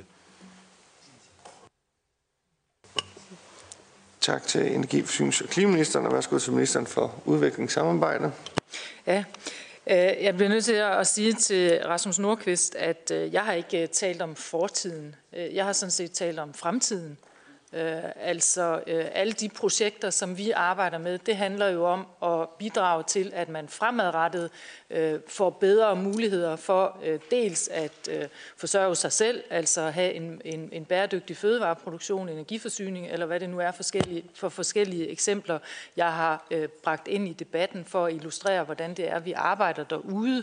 Og det synes jeg faktisk selv øh, gør det nemmere øh, nogle gange at forstå, hvad er det egentlig, det her det handler om. Øh, netop at referere til øh, konkrete arbejde. Øh, fremtiden handler det også om, når vi øh, i øh, juni måned lavede SDG-fonden. Øh, det handler i allerhøjeste grad om at, at, at være med til at bane vejen for øh, investeringer fremadrettet. Ligesom øh, P4G øh, netop er blevet lanceret øh, på topmødet her i København, og som, som i lige så høj grad også handler om øh, investeringer fremadrettet.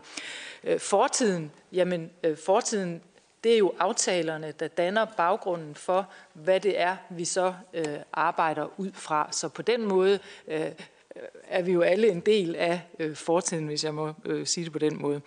Øh, jeg synes ikke rigtig giver nogen mening, øh, det her med at skal skille øh, klima- og fattigdomsbekæmpelse ad. Altså klimapuljen er jo en del af vores øh, udviklingssamarbejde, vores udviklingsbistand. Øh, og øh, når der bliver spurgt til nye og additionelle midler, så opgør vi det, der er nyt altså blandt andet klimapuljen øh, i OECD-sammenhæng. Men det er jo ikke det eneste, vi laver. Øh, og det er det, jeg har forsøgt at bruge min, øh, både min øh, besvarelse af samrådsspørgsmålet på at redegøre for, og også øh, mine, mine svar på, på spørgsmålene her under, undervejs. Øh, så blev der spurgt til, og klima- og, og, og energiministeren var inde på det, øh, hvad er det så, øh, Danmark gerne vil have, der skal tælle med? Jamen, vi vil gerne have, at øh, private investeringer, private sektor øh, også tæller med. Øhm, og det skal ses i lyset af, som jeg var inde på i mit svar til, til øh, Søren Egger Rasmussen, at, øh, at vi er nødt til at bane vejen for vi er nødt til i højere grad at bane vejen for, øh, at den private sektor får mulighed for, får bedre muligheder for at bidrage til øh, en bæredygtig udvikling. Ellers så når vi ikke verdensmålene. Og det er vi jo øvrigt enige om, når vi sidder i et andet udvalg øh, her øh, i, i, i Folketinget, altså når vi sidder i Udenrigsudvalget, så er vi alle sammen enige om, at, øh, at ingen kan løfte opgaven alene. Og det gælder selvfølgelig heller ikke, når, når det handler om klimafinansiering eller, eller, eller, eller for den sags skyld øh, initiativer, klimarettede initiativer. Der er vi enige om, at ingen kan løfte den opgave alene. Det kan Danmark ikke, det kan det offentlige ikke. Og derfor ønsker vi selvfølgelig at sikre, at også øh, private midler øh, bliver en del af det, øh, der bliver øh, opgjort. Tak til ministeren for udviklingssamarbejde, og så går vi over til næste spørg på listen, som er Søren Egge Rasmussen fra Enhedslisten. Værsgo. Jamen, øh, i Energiudvalget, der fik vi en orientering, og hvor der blandt andet var et materiale omkring de danske prioriteringer ved, øh, ved klimatopmødet. Og der står der blandt andet opbakning til I-landenes 2020-mål om årligt samlet at mobilisere 100 milliarder US dollar. Og i den sammenhæng kunne jeg godt tænke mig at høre fra regeringen, og jeg behøver ikke have gode eksempler for, hvad der sker i Afrika af, af projekter. Øh, er den danske regering parat til at øge øh, sin klimafinansiering op til hvad der svarer til 5 milliarder i 2020, fordi det er sådan set et rimeligt bidrag i forhold til øh, den overordnede målsætning, som regeringen siger, at de vil gå ned og arbejde efter. Er regeringen parat til det? Fordi nogle gange har man nogle lidt bedre klimatopmøder, hvis det er sådan, at ulandene kan fornemme, at de rigeste lande sådan set mener, det er alvorligt, at man vil bidrage til løsningerne. Tak for spørgsmålet, Søren Rasmussen. Jeg synes, er der nogen bestemt minister, du øh, peger dit øh, spørgsmål mod? Ja, det var til minister for øh, udviklingssamarbejde. Yes, det tænkte jeg nok, det var. Men øh, værsgo til ministeren for udviklingssamarbejde. Jamen, øh, mange tak for det, fordi det vil jeg sådan set rigtig gerne svare på. Altså, øh, det er jo en øh, kollektiv forpligtelse, øh, de 100 milliarder US dollars. Og øh, jeg mener, regeringen mener, at vi går forrest når det handler om at bidrage til at nå målet øh, med de 100 milliarder US dollars. Det gør vi, fordi vi lever op til øh, den gamle målsætning om 0,7 procent af vores udviklingsbistand.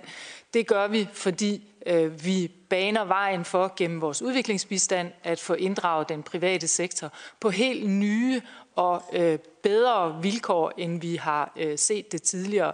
Vi har fået pensionskasserne med øh, til at investere i udviklingslandene, hvilket er absolut banebrydende, og hvilket andre lande øh, ser til Danmark for at se, om man kan lade sig inspirere og gøre noget øh, tilsvarende. Så bliver der spurgt helt konkret til, øh, hvad gør Danmark så? Øh, jamen, øh, som jeg også har været inde på tidligere, så har vi faktisk lagt op til at øge øh, selve klimapuljen og det er vigtigt for mig at understrege, at det er jo kun en del af vores samlede klimaindsats, men vi har lagt op til at øge klimapuljen i det finanslovsforslag, som er til forhandling i Folketinget i øjeblikket, øh, øh, så klimapuljen kommer op på et niveau, som det aldrig har set tidligere. Så jeg mener i allerhøjeste grad, at vi øh, lever op til vores del af den kollektive forpligtelse omkring de 100 milliarder US dollars. Og så gør vi i øvrigt men nu skal jeg passe på, at jeg ikke kommer til at gentage mig selv alt for meget, øh, rigtig meget i de multilaterale øh, organisationer. Vi presser på for, at andre lande også skal bidrage med 0,7, øh, altså leve op til den gamle FN-målsætning. Det gør vi alle de steder, vi har mulighed for det. Vi presser på i øh, bankerne, jeg talte før om, om kapitaludvidelsen i Verdensbanken. Øh, vi presser på for, at bankerne øh, øger deres øh, klimaindsatser, og Verdensbanken har faktisk nået, ligger over den målsætning, som man fastsatte for 2020. Og det viser jo bare, at det går i den rigtige retning, synes jeg. Tak til ministeren for udviklingssamarbejde. Og næste spørg på listen, det er Jens Jol fra Socialdemokratiet. Værsgo. Tak. Jeg tror, vi er enige om, at det er alvorligt. Jeg tror også, at der er ret mange andre end dem, der sidder i det her lokale, som forventer noget af os. Nu var vores øh, i øvrigt dygtige og kompetente og altid til stede udvalgssekretær lidt forsinket, fordi der var nogle gymnasieelever, som demonstrerede, så man ikke kunne komme hen til Christiansborg, fordi de ville have handling på klimaet. Og det er jo sådan lidt uheldigt, at ude i verden, der står man og siger, at det her, der skal rykkes på det. Og inde i forhandlingslokalet, der virker det som om, man har sådan en terrorbalance. Altså den var jo meget god under den kolde krig, fordi det ligesom holdt folk fra, ligesom, at der skete noget som helst. Men det skal jo ikke være sådan på klimaet, at man holder hinanden fast i, at vi skal ikke rykke, før de andre rykker. Og derfor er det jo lidt centralt, at hvis man skal have udviklingslande til at rykke sig, så kræver det, at der kommer en finansiering fra de udviklede lande. Hvis man skal udviklingslandene til at rykke deres ambitioner, så ud over finansiering, så skal de udviklede lande, altså os, jo også vise, at vi er klar til at hæve vores ambitioner. Og når man så spørger til minister øh, minister, klimaministerens udlægning af, om Danmark er villig til at gå forrest, så er svaret, at hvis EU, og det er svært, siger ministeren, bliver enige om at hæve sit mål, så er Danmark selvfølgelig indstillet på at leve op til det. Jo tak. Men spørgsmålet er, om man kan påvirke EU til rent faktisk at gå lidt længere ved, at Danmark går forrest, og om det, at EU bevæger sig, kan betyde, at man kan få Kina eller nogle af de andre med. Så nu har jeg ligesom prøvet at spørge, om Danmark er villig til selv at vise, at man faktisk lever op til højere ambitioner, end dem vi er blevet pålagt indtil videre af vores internationale samarbejde. Det får vi ikke noget ud af. Så kan jeg gå videre til et nyt spørgsmål, hvor jeg så siger, hvordan forholder Danmark sig til, og vil man aktivt melde ud, at det kunne være en god idé, hvis der var lande, som der, vi har set på klimatopmøder før, som griber faklen og løber foran. Det har nogle gange været østaterne, det har nogle gange været de mindst udviklede lande i Afrika, det har nogle, som har dannet alliancer. Det så vi også tidligere med en dansk minister, før den her regering kom til, som lavede alliancer om at hæve ambitionerne. Kan man forestille sig, at Danmark er dem, der siger, at EU bør melde sig ind i et hold, eller på et hold, som faktisk vil hæve ambitionerne, også selvom vi ikke kan få alle med. Fordi den der balance af, at vi kan, vi kan sidde herinde og snakke halvanden time om alt muligt, som, øh, som sådan set er udmærket, men hvor folk, der går og demonstrerer i dag, de tænker bare, når kom der noget ud af det, fik vi højere ambitioner, havde Danmark egentlig en strategi for, hvordan vi fik skruet op. De vil nok ikke synes, det er så imponerende, øh, at vi fortæller hinanden om, hvad det er, vi har lavet indtil nu, og hvad vi i øvrigt har tænkt os at lave fremadrettet, hvis ikke det giver højere ambitioner. Tak til Jens fra Socialdemokratiet for spørgsmålet, og det var rettet til minister, øh, undskyld, energi, forsynings- og klimaministeren. Værsgo. Ja, tak til, til hr. Jens Jol. Det er faktisk sådan, at der er ikke mange lande i EU, der allerede har en plan klar på klimaområdet frem mod 2030 i forhold til, hvordan vi håndterer øh, den udfordring. Jeg tror måske, det kan tælles på ret, på ret få fingre, antal af lande, der er der. Der er ikke en drøftelse på et EU-klimaminister- eller energiministermøde, end at Danmark er, ligger i den absolut højeste ende overhovedet med hensyn til ambitionsniveau. Bare der at tage senest diskussion omkring krav til, til biler og lette køretøjers øh, CO2-reduktion frem mod 2030. Der lå Danmark, ja, vi, vi lå helt i spids takket være også, at vi også på den hjemlige bane, og takket være Socialdemokratiet også i Folketingets Europaudvalg bakket op bag et øh, ambitiøst øh, mandat. Vi lå, vi, lå, vi lå ekstremt højt, og vi har været med til at trække, og det vil jeg godt anerkende, vi har været med til at trække, øh, selvom man godt kunne ønske sig, at, øh, at kompromis var blevet bedre, end det blev, så er vi med til at trække udviklingen i en positiv retning med den måde, som vi har håndteret øh, det på, og det kommer vi også til at gøre fremadrettet. Og det er også sådan, at når vi melder ud, at vi vil noget, så leverer vi også på det. Det er måske nok lidt i modsætning til, til nogle andre lande, også i EU. Altså, vi, vi leverer ind på det. Når vi får at vide, at nu skal vi levere 39 procent CO2-reduktion i 2030, så er det ikke, når vi sidder og venter til, tæller hænderne i skødet om, så går vi rent faktisk i gang med at, at levere øh, på den, øh, på den øh, opgave.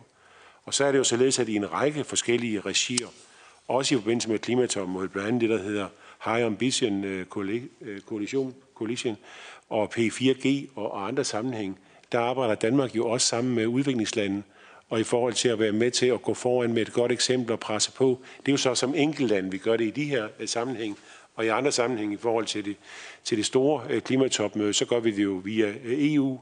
Altså, og, og i alle de sammenhænge og alle de relationer, der er, der ligger vi, er vi jo et land, som man lytter til, fordi vi har enorme grønne ambitioner, og fordi vi er takket være mange års solidt godt samarbejde i danske folketing, Øh, og med bred politisk opbakning, så er vi et område, man kigger til og har stor respekt omkring. Og en af de første, der kontaktes hver eneste gang stort set, at der er planer om at gøre noget i forhold til at, at sætte ambitionerne i vejret og presse på for, at, at også andre kommer op på samme høje ambitionsniveau.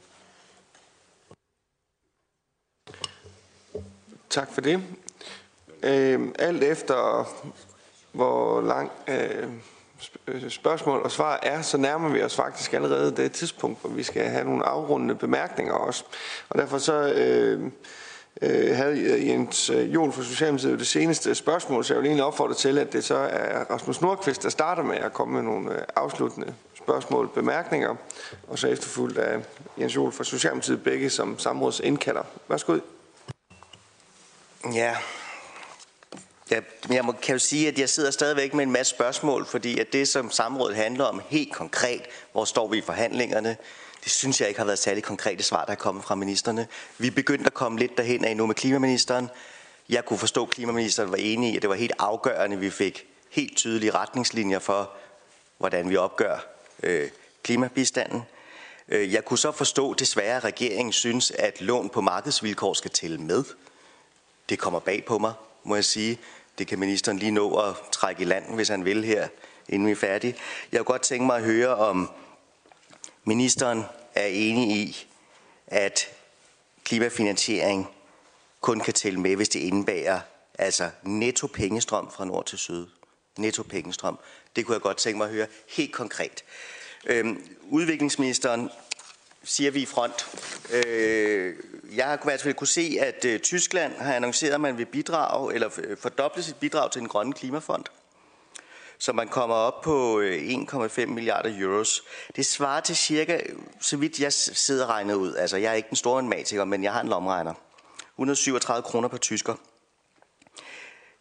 Danmark vil gerne hæve med 50 millioner kroner, så vi kommer op på 450 millioner kroner. Det svarer til 78 kroner per dansker så vidt jeg kan regne ud.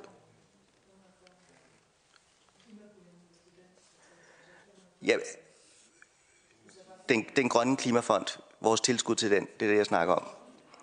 Øh, og det vil jo sige, at Tyskland ligger betydeligt over det danske. Det er bare igen, altså der bliver tegnet et billede, som om Danmark er det eneste, der gør noget. Og, og, og jeg må bare sige, jeg kan ikke genkende det billede, når jeg kigger rundt i verden, når jeg læser tyske, franske, engelske aviser, så bliver der gjort rigtig meget.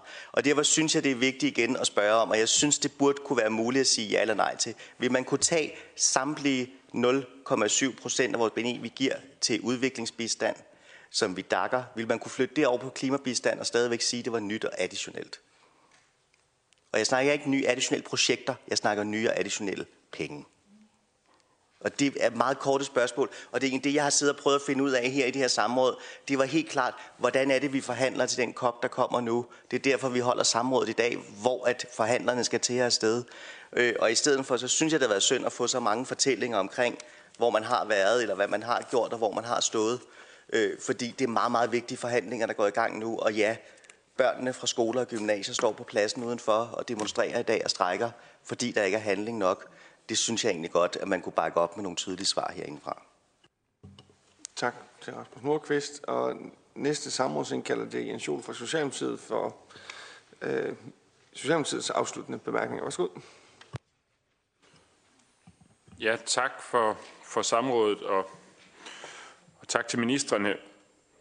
Altså, jeg tror, når jeg tænker på, hvad, hvad der vil være godt og at få ud af et øh, klimatopmøde i Polen i forhold til ambition, så er det jo det her med at sikre, at de NDC'er, altså det som landene melder ind, de har besluttet, de vil bidrage med, at det bliver hævet, og at det bliver hævet med udgangspunkt i den halvanden grads målsætning, som bliver stadig mere tvingende nødvendig.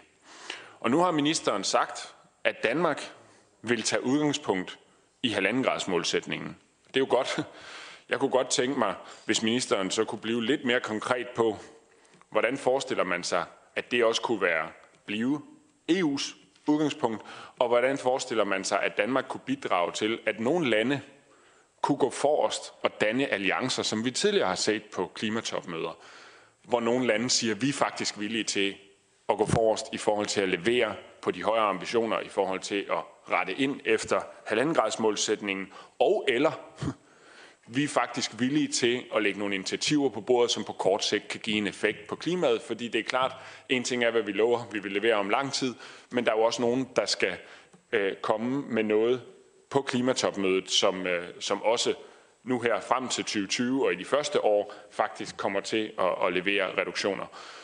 Og der tror jeg, der er rigtig, rigtig meget brug for nogen, der tør at gå forrest. Og det har Danmark øh, traditionelt set ture og forpligte sig på at være dem, der ravede op. Og nu har ministeren jo højden til at rave op i sådan en forhandlingslokale. Vi kunne godt tænke os, at han også havde ambitionerne. Tak til Jens Jol fra Socialdemokratiet, og øh, vi starter ved ministeren for udviklingssamarbejde. Værsgo. Ja, tak. Øhm, altså, øh, jeg mener, jævnfør det, jeg nu har brugt, eller været med til at, at bruge halvanden time på her, øh, at redegøre for, at Danmark ligger i front, når det handler om øh, vores indsats på klimaområdet. Øh, sammenligningen med Tyskland og bidraget til den øh, grønne klimafond øh, er jo kun, den grønne klimafond er jo kun et enkelt element af det, den samlede klimaindsats, og derfor giver det jo ikke mening at lave en sådan per capita Øh, øh, udregning på et lille element af øh, den, øh, den, den samlede indsats. Øh, jeg tænker næsten, at hvis man øh, laver en per capita indsats på Danmarks øh, samlede klimabidrag og sammenligner det med Tyskland, så vil regnestykket formentlig se anderledes ud. Der er flere gange blevet spurgt øh, til konkret til forhandlingerne og, og, og det her med, hvad skal opgøres og hvad skal ikke opgøres. Jeg vil næsten foreslå, fordi jeg, jeg tror ikke på, at jeg vil kunne svare øh, på tilfredsstillende vis, at, øh, at øh, øh, Rasmus Nordqvist stiller spørgsmålet skriftligt, og så øh, kan ekspertisen, som sidder bag ved mig og øh, er, er den, der er inde i øh, detaljerne i, øh, hvad, hvad, hvad der drøftes, øh, så udarbejde øh, et, øh, et, øh, et godt og grundigt øh, svar. Øh, så kom igen den her med, øh, hvad er klimabistand og hvad er fattigdomsbekæmpelse? Altså jeg synes jo egentlig, det er fair nok, at der er en politisk uenighed. Øh, øh, det, det er jo det, øh, nogle af drøftelserne her i huset også går ud på, og jeg kan bare konstatere, at der er en politisk uenighed imellem mig og Alternativet. Øh, jeg synes, det er en kunstig øh, adskillelse imellem, øh, hvordan, hvordan verden ser ud, når man er derude, øh, og så hvordan verden måske ser ud, når man ser det øh, fra øh, Finansudvalgets mødelokale. Øhm, øh, jeg, jeg, jeg er af den opfattelse, at øh, øh det er vanskeligt præcist at adskille, hvad der er øh, klimaindsats og hvad der er fattigdomsbekæmpelse jævnfør. Og nu skal jeg passe på med at gentage øh, eksempler fra den virkelige verden, fordi det øh, forstår jeg, det øh, bruger man ikke her. Øh, men, men, men når man står derude, så er det meget svært at se andet end at klimaindsatser samtidig bidrager til fattigdomsbekæmpelse. Tak til ministeren for udvikling samarbejde, og næste minister det er Energi-, Forsynings- og Klimaministeren. Værsgo. Ja, først og fremmest tak til, til begge spørgerne for jeres spørgsmål. Og til Rasmus Nordqvist, så er det jo helt afgørende, at vi får de her retningslinjer omkring klimafinansiering, og vi får det bragt på plads på øh, klimatopmødet. Det tror jeg, vi alle sammen her ombord i hvert fald har en interesse i. Det er også det, som EU arbejder målrettet i forhold til. Det er jo helt, det er jo helt afgørende, at vi er og så er det jo således, at vi placerer os jo i den mest ambitiøse gruppe, som vi gør i forhold til både, når det handler om CO2-reduktioner og når det handler om klimafinansiering, så ligger øh, Danmark placeret der. Og så er vi jo inde med i en lang række øh, forskellige øh, koalitioner og møder osv. Det ved jeg, I har begge to, både Jens Jol og, og under Rasmus Nordqvist været til klimatopmøder. I deltager jo også selv i en række af de forskellige møder, der er. Det er jeg jo meget glad for, at vi viser engagement i, i mange forskellige sammenhænge. Der er vi jo med i, i den der gruppe af, højt ambitiøse lande. Vi er med i, i, øh, i forhold til carbon-neutralitet. Øh, er vi med i en gruppe, vi er med i P4G, og vi er med i en øh, P4G investeringskoalition, og så er det jo ret vigtigt, at det der også bliver udkommet af den Telenor øh, øh, dialog, der skal være, det vi er netop, at vi får hævet øh, ambitionerne også på, på øh, klimafinansiering. Så er der Jens Jol, øh, og jeg er sådan set meget glad for, at der er så stort folkeligt engagement, også at der er unge, som involverer sig kraftigt i klimakampen. Og øh, jeg har haft fornøjelsen af at mødes med nogle af dem og modtaget underskrifter, og, og det, det glæder mig. Det er, er positivt, at der er så stort engagement. Øh, det skal der ikke være nogen tvivl om. Og det, man kan håbe på, der kommer ud af klimatopmødet, det er jo selvfølgelig, at vi får gødet jorden for at få hævet ambitionsniveauet. Det bliver nok ikke på det her klimatopmøde, at det bliver, bliver vedtaget, men det kunne da være rigtig, rigtig gunstigt. Det vil vi da være rigtig, rigtig glade for fra, fra dansk side af. Jeg tænker på tilbage på, hvor svært det var at få klimaaftalen på mødet i Paris. Men det, man kan håbe, det er, at vi får, vi får hævet og, øh, niveauet. Og Danmark indgår, Jens Jol spørger til det, vi indgår i et hav af forskellige alliancer. Jeg nævnte nogle af dem før. Vi indgår jo også i EU, i den gruppe af, af lande, som, som kæmper internt i EU for, for så høje målsætninger som, som muligt. Og i den gruppe ligger vi faktisk også i den absolut højeste ende. Så vi gør, hvad vi kan i mange, mange forskellige sammenhænge. Hvis Jens Jol spørger en til, om Danmark så nationalt så skal ud og, og hæve sine målsætninger fuldstændig uafhængigt af EU, så tror jeg ikke, at det vil batte ret meget. Vi udgør 0,1 procent af verdens udledninger af CO2.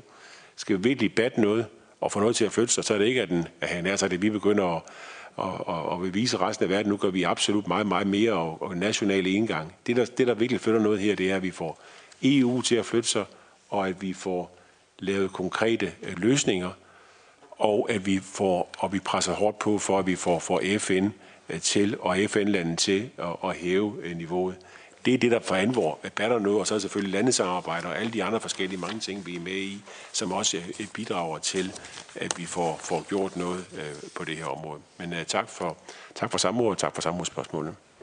Tak til Energiforsynings- og Klimaministeren. Jeg vil på udvalgsvejene bede om, at de oversender jeres talepapir naturligvis, og tak for ministernes tid ellers, og for medlemmernes øh, fremmøde. Der er ikke mere at gøre ved dette møde.